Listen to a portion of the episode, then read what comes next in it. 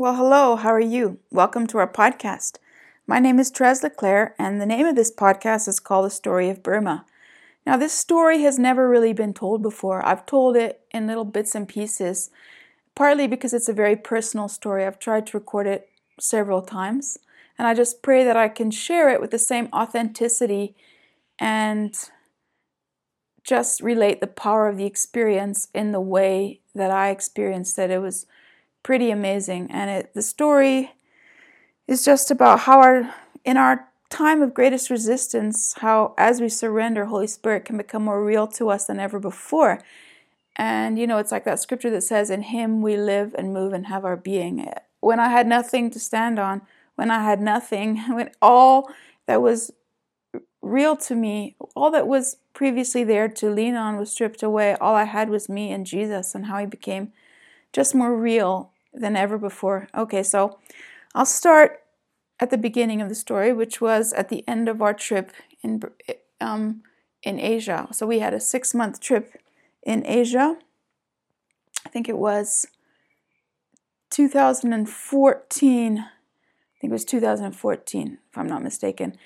And um, at the end of our six months, I found myself in a conference, and I was um, just thinking about how our trip had been, and though we'd seen we were doing a lot of ministry on the road and healing the sick and praying for people and seeing the Lord work in, in powerful ways. And it was we saw a lot of people get healed. We saw, you know, the Lord work in our lives and other people's lives, and it was beautiful. But also began to wonder, like, hmm, I wonder if the comfortability has kind of made me almost feel almost where we accidentally um, how do you call it like organized holy spirit out of things. And the reason why i was saying that was just because we kind of had an order of events by this time. I always knew i would introduce i would be the first speaker just because i was more bold. Then chris would come after me then you know one of our other guys one of our other guys. And we just kind of had an order of events not on purpose just the way that things panned out. And and i and i remember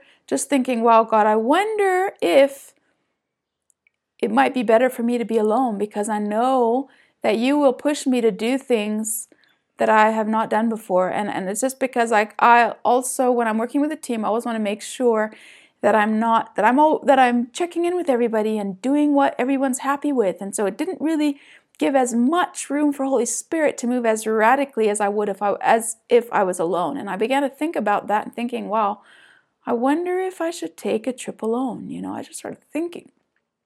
And right then, the Lord started speaking to me, and I felt the Lord say, You're going to go through a really hard time.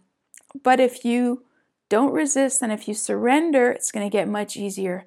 And then I felt Him say, like loud and clear, This is a time where me and you are going to be pressed into each other, where we're going to become one, and you're going to hear my voice and feel my spirit like never before. And I saw myself and Jesus as two like beings pushed into each other, we became one. And it's just like the one that we were like lit up and ignited. And then suddenly I was back, as in I was out of that kind of the Lord stopped speaking to me. So the the the, the that message was over.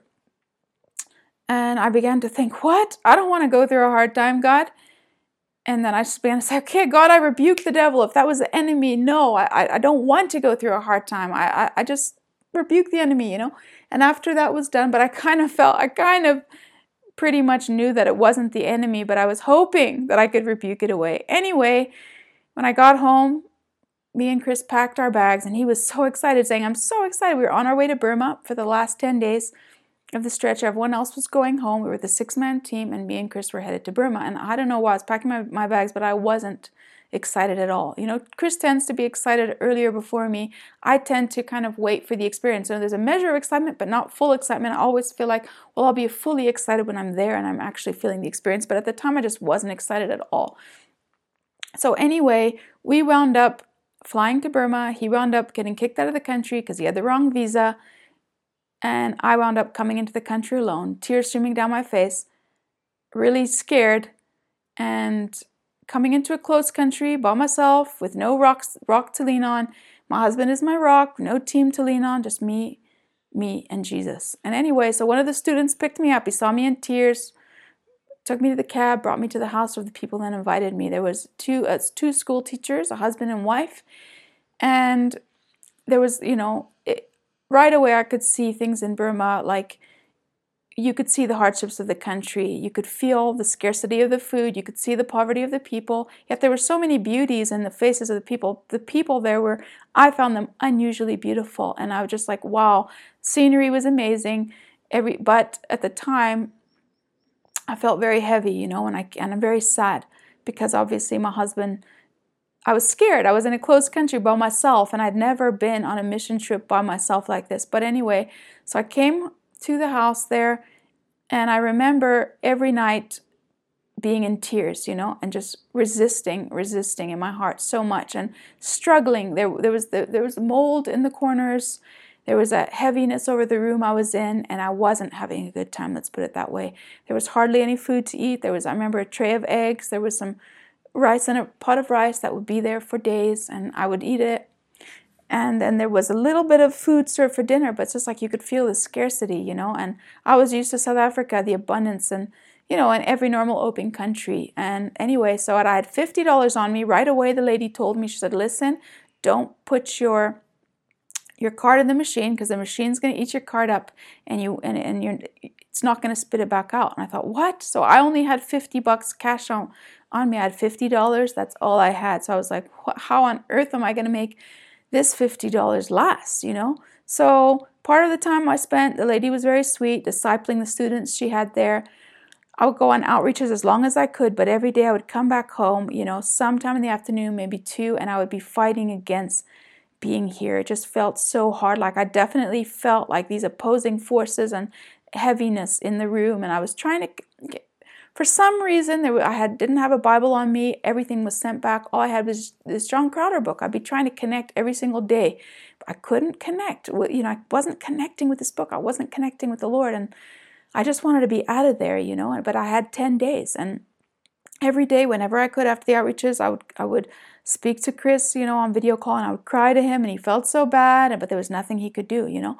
So I felt so stuck without finances. It's fifty dollars I had to pay for my cabs and to go, you know, wherever I was going to these outreach events, and and and, and the outreaches were amazing. They were powerful, but then I would come back to this heaviness in this room with mold and and and real like like a difficulty in my physical circumstances and just the the pushing in my heart because I didn't want to be there. And then I remember I felt like I, there was all these obstacles, you know. So finally, I was just like, okay, well, I don't know what to do, but I'm just gonna speak to the lady because I, I have fifty dollars and it's it's running out every single day. I went to the shops one of the first days to get some like food at the corner store, like cookies and crackers and things, kind of to hold me off until dinner time. And like I got that, but then I just felt okay, like I'm stuck. Oh, what do I do? You know? And I just felt God showed me just speak to the lady and tell her everything. So I told her, listen, I'm stuck here without money and I need help. And she just she so she was God bless her, she was touched and she um, sewed a, a, a gift, you know, a financial gift into me of some cash, and I was able to use that to get around um, to my outreach events and pay for the cabs and stuff that was a victory there. But again, at night I would come to the and I would experience I couldn't connect and I was having so much resistance. So finally I remembered I went back to the place. Okay, God, what was the first word that you gave me? Uh, you know, at the very beginning. And I remembered He said, Teresa, you're going to go through a really hard time and you're going to experience great resistance. But if you surrender and yield, it's going to get much easier. So I thought, what? How can I surrender to this? I, I'm I, am i am not enjoying it, God. I don't enjoy it. I cannot be here. I want to go. I want to go home. You know, it's so bad. I'm crying every night.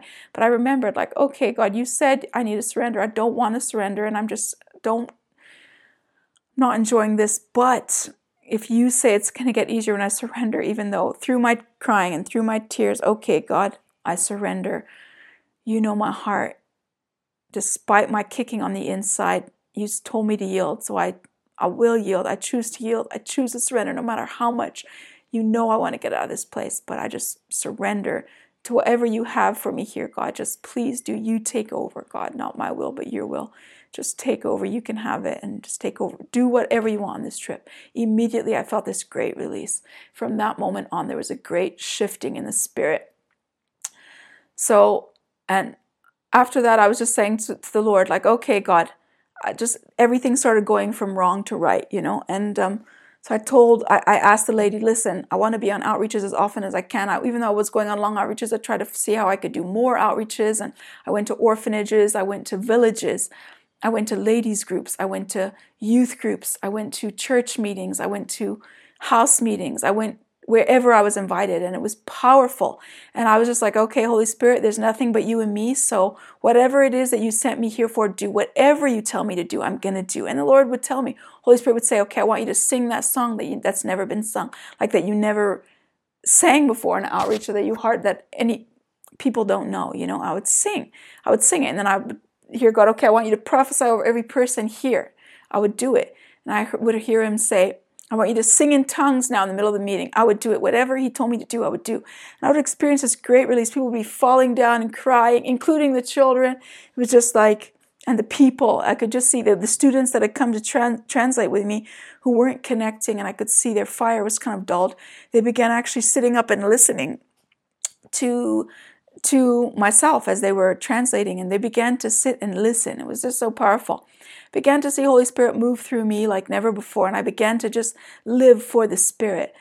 And I said that, you know, when I would come back home, again, I was stuck with this book and I couldn't connect. So I said, God, I can't be here anymore. I can't connect to you. I'm not connecting you to, to you in this room.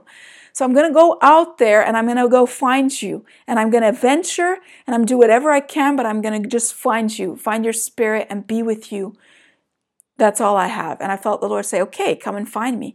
So in my spare time after the outreaches, I would go and I would adventure and I would go and I would, how do you call it? I would, I, I remember being at the uh, back of a tuk tuk and just speaking and listening to the voice of the Lord. It felt like his voice was louder and clearer than ever before. You know, I just began to be in constant conversation with the Holy Spirit. I never experienced a oneness this strong. It was like when finally every single thing that I was holding on to was stripped away. All I had was the Lord. All I had was Holy Spirit and he was all that I actually needed.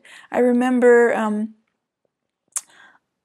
canoeing to an orphanage and being caught in the monsoon, but it being such a glorious experience, actually, we laughed. And with my translator, a student, I think it was Alan, you know, who'd become my, one of my friends, and, and we ran to the tea shop and it was just flooding and just the fun that we had and it just began to be life began to be exhilarating and he, one day he said after outreaches he said can i take you to my village? And so i said okay. And i went to his village you know he said are you hungry at the village? I said yeah. So he climbed up a coconut tree cut off cut off a coconut brought it down cut it in half and we shared a coconut you know. Then he brought me to his village. I prayed for the sick people. I I, I held the babies and kissed the babies and and it was just like they had their the houses, their little wooden little shacks um, that were above the water.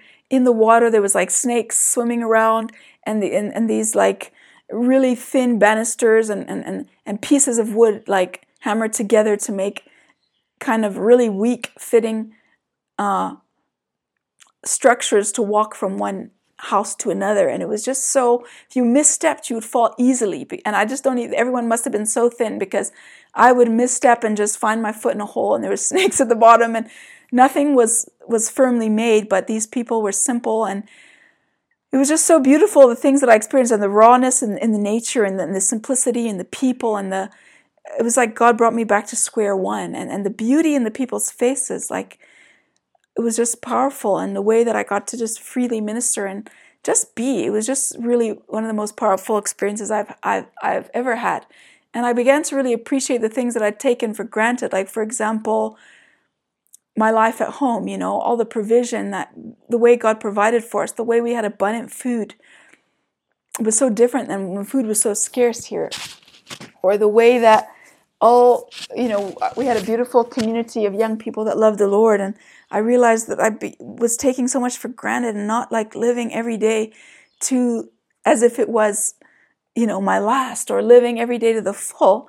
And even like the Lord began to speak to my heart, you know, and show me to apologize to a couple of the people at, that had stayed back at the at the house when it was hard for them to stay back and, and, and to release us to preach the gospel out in the field. You know, it's always hard for the people to stay back by the stuff. And this is one of the things I'm learning now after having my little ones. Like, wow, it's so much harder to stay back than it is to be out on the field ministering. And and the Lord just began to show me what love look, looks like and to apologize without excuse, you know, because, and, and about the power of relationship and how it's so important that when he wants to take us forward, how we need to let things go. You know, there was this one quote that I heard once that said, To forgive is to set the captive free and to discover that captive was you. And that's what I realized that I needed to release anything that was ever on my heart, clogging my heart to another's heart. I just needed to release that person and to uh, even to take the first bold step, ask for forgiveness so that the air could be completely clear, no matter what the circumstance was. It didn't matter, you know. God was just showing me as well. He, he even showed me like, and he showed, after he showed me to write like apology letters, because he was speaking to me about his heart and how his heart toward us is clear and our heart toward our brethren should be clear and we should always be overflowing in love, but how things come and try to block those, try to clog those heart valves, and we need to just keep them open. And it's so actually easy to love and be loved and to forgive and receive forgiveness. And God wants us to be a family, and that family needs to be close. We need to be one heartbeat. And if there is anything, the littlest thing or the bigger things, it doesn't matter, that's causing division, we have to. It's like Kari Jobe says, when division, let divisions fall. When divisions fall, that's as how we come become one as a body. And it's so it's a, such a powerful thing. I felt god say well when you come home i want you to throw a feast for the people that have stayed back by the stuff and i want you to wash people's feet. I want you to honor the brethren. God began to teach me about the power and the culture of honor and it was just powerful. These were lessons that i hadn't known before but and how we empower ourselves when we empower others because as we lift up others we become lifted up and that's the kingdom way you know the first shall be last and the last shall be first. And as we lift up others on our shoulders and empower them, we become empowered. And it's just because everything we do to others, we receive back. And it's just that love, it's just the oneness. That's how we grow as a body in Christ when we're one. And the Lord began to give me a revelation about the oneness and how we need to be free to move in His Spirit and to do what He tells us to do and release those issues in our heart or to clear up those valves that have been clogged and to just keep releasing, forgiving, releasing, forgiving, and, and, and loving and and allowing his oneness to prevail, you know, and and to also to break up the routine. If things have become routine and dry, that God's not actually in that routine. He's in that there's healthy family routines, there's healthy routines for every structure, and that's good, but but he's not for the stagnation that can come out of a routine when we're not allowing Holy Spirit to fully be in operation where, where there should be some change there should be some there should be some flow there should be holy spirit encounters. We should be like okay holy spirit what do you want to do today? Not just what I, what do i think i need to do today because there's a freedom in the way holy spirit flows that kind of moves us out works us out of our ruts and where he wants us to take new adventures do new things go down new roads do things we've never done before we can't keep doing the same things we've always done and expect different results to get different results, we have to do new things. That's what Holy Spirit was saying to me. Sometimes these things become our life. They're stagnating for us, and we don't. We're not even enjoying them anymore. He wants to mess those things up. He wants to show us how to operate on a new wavelength where we can be pursuing the new and having new experiences and just allowing his spirit to flow through us like never before. And when he tells us something, we feel his heartbeat, we feel that knock on the door of our heart, just to do it and not to resist, but just to say, okay, God, that may be uncomfortable for me. That may be out of the ordinary for me today, but I choose to say yes to you. And as we choose to say yes to Him, we allow His Spirit to flow in us like never before. And as I just began to say yes to Holy Spirit, I began to, the joy levels immediately began to just flow through me as I began to fully surrender. And I always loved singing songs to the Lord, but on that trip, Lord, the Lord started singing songs to me. And I began to hear his voice louder and clearer than ever before. And I began to realize we could be in constant conversation. It was almost like we were in constant song. It was so powerful the way that I experienced him, you know, as I just chose, chose to surrender.